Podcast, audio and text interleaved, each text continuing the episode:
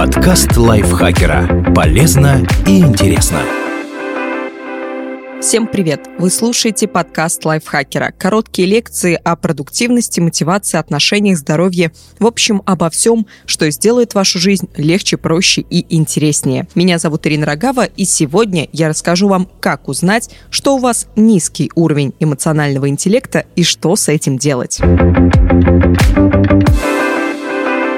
Если вам не везет в личной жизни, не складываются отношения с друзьями и коллегами, возможно, у вас низкий уровень эмоционального интеллекта, EQ. Проверьте, так ли это на самом деле. Вот вопросы для самопроверки. Первый вопрос адекватен ли я в оценке своих возможностей. Наверняка вам встречались очень скучные люди, которые искренне считают, что у них отличное чувство юмора. Или графоманы, утверждающие, что они прекрасные писатели или журналисты, или фотографы, делающие снимки, которые нравятся только им самим, а остальные просто не понимают художника. С большой долей вероятности это люди с низким уровнем EQ. Хорошо развитый эмоциональный интеллект предполагает, что человек хорошо знает свои сильные и слабые стороны, развивает достоинства и борется с недостатками, которые мешают жить не только ему, но и окружающим. Чтобы наверняка распознать человека с низким уровнем эмоционального интеллекта, скажите ему, что он не понимает чувств других людей. В ответ последует заявление, что он лучший эмпат, чем вы,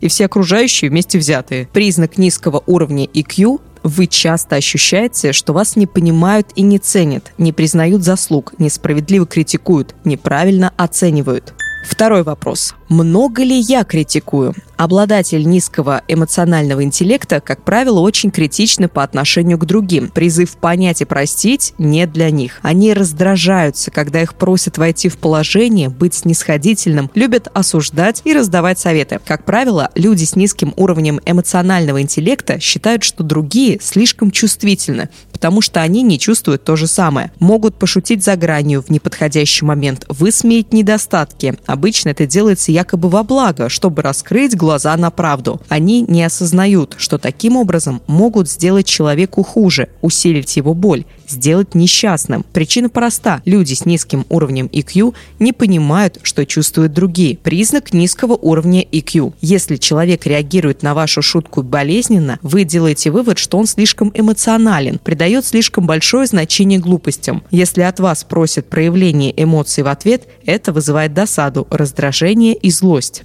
Принимаю ли я чужую точку зрения? Еще одна особенность обладателей низкого IQ – любовь к спорам и негибкость. Такие люди настолько искренне уверены в своей правоте, что переубедить их невозможно. Они отказываются принимать аргументы, отличные от их точки зрения, считают их заведомо лживыми. Признак низкого уровня IQ. Вы часто заводите спор на пустом месте. Поводом может стать что угодно. И всегда требуете от оппонента предоставить большое количество аргументов. В словесную битву вовлекается множество людей друзья, близкие и коллеги. Спор зачастую становится эмоционально выматывающим для всех сторон. Четвертый вопрос. Обвиняю ли я других в своих ошибках? Неумение управлять своими чувствами часто приводит к эмоциональным вспышкам. Человеку, который имеет более высокий уровень IQ, проще их не допускать, ведь он понимает, что происходит с ним и старается контролировать эмоции. Но совершенно иная картина у тех, кто обладает низким уровнем IQ. Контролировать то, что ты не понимаешь, очень сложно. Поэтому окружающие, имеющие более развитый эмоциональный интеллект, оценивают такие вспышки как неадекватность, признак низкого уровня IQ. Вы обычно вините в своем неадекватном поведении не себя, а других людей или какие-то обстоятельства. Это происходит инстинктивно, так как вы не осознаете, что сами стали причиной эмоциональной вспышки. Вы уверены, что выбора у вас не было, а окружающие просто этого не понимают. Из-за этого вы чувствуете себя жертвой, вам обидно. Пятый вопрос. Скрываю ли я свои истинные эмоции? Особенность людей с низким уровнем IQ – не справиться с ситуациями, которые вызывают сильные эмоции. Они стараются их избегать, а потому скрывают свои истинные эмоции от других. Признак низкого уровня IQ. Вам сложно поддерживать дружеские и любовные отношения. Вас раздражает необходимость идти на уступки и искать компромиссы, считаться с мнением человека рядом. Вы не находите в себе чувство сострадания, вам сложно понять, как именно можно и нужно поддерживать близкого человека. Шестой вопрос. Могу ли я поставить себя на место другого? Здесь все просто. Так как при низком уровне эмоционального интеллекта человек не понимает ни свои, ни чужие эмоции, он лишен эмпатии. При этом в некоторых случаях он может попытаться сопереживать. Например, его могут растрогать бездомные котята и щенки. Но в отношениях с людьми все иначе. Признак низкого уровня IQ. Вы никогда не задумываетесь, что бы чувствовали, какие эмоции переживали, оказавшись на месте другого человека. Еще несколько особенностей людей с низким уровнем эмоционального интеллекта.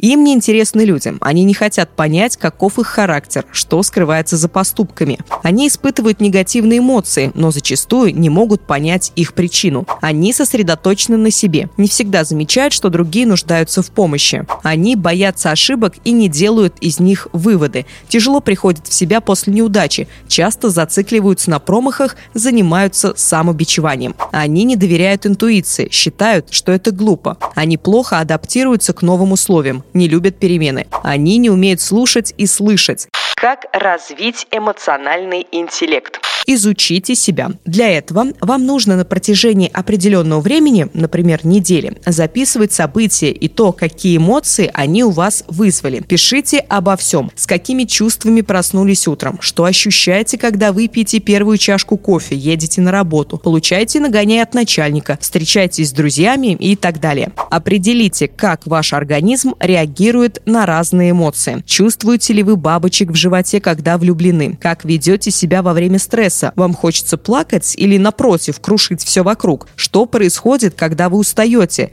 Каково послевкусие сильных эмоций, которые вы испытали? Найдите связь между эмоциями и вашим поведением. К примеру, если вы раздражены, то переносите негатив на того, кто рядом. Или если вам стыдно, вы предпочитаете ни с кем не общаться. Проанализируйте эту взаимосвязь и определите для себя, что бы вы хотели изменить. Найдите свой источник положительных эмоций. Это может быть посещение любимого кафе, вкусный кофе, улыбка ребенка, красивый вид из окна, прогулка по лесу. Это будет ваш неприкосновенный запас для тех случаев, когда потребуется позитивная подпитка. Станьте оптимистом. В общении с другими людьми будьте максимально открытыми и спокойными. Четко аргументируйте свою позицию, но не давите. Чтобы научиться принимать другую точку зрения, попробуйте проанализировать, к примеру, телевизионные дебаты. Станьте на сторону одного оппонента, а затем другого. Развивайте эмпатию. Чаще ставьте себя на место других. Пытайтесь представить, какие эмоции испытывает человек, как ему можно помочь. Интересуйтесь другими людьми, их мнением, позицией.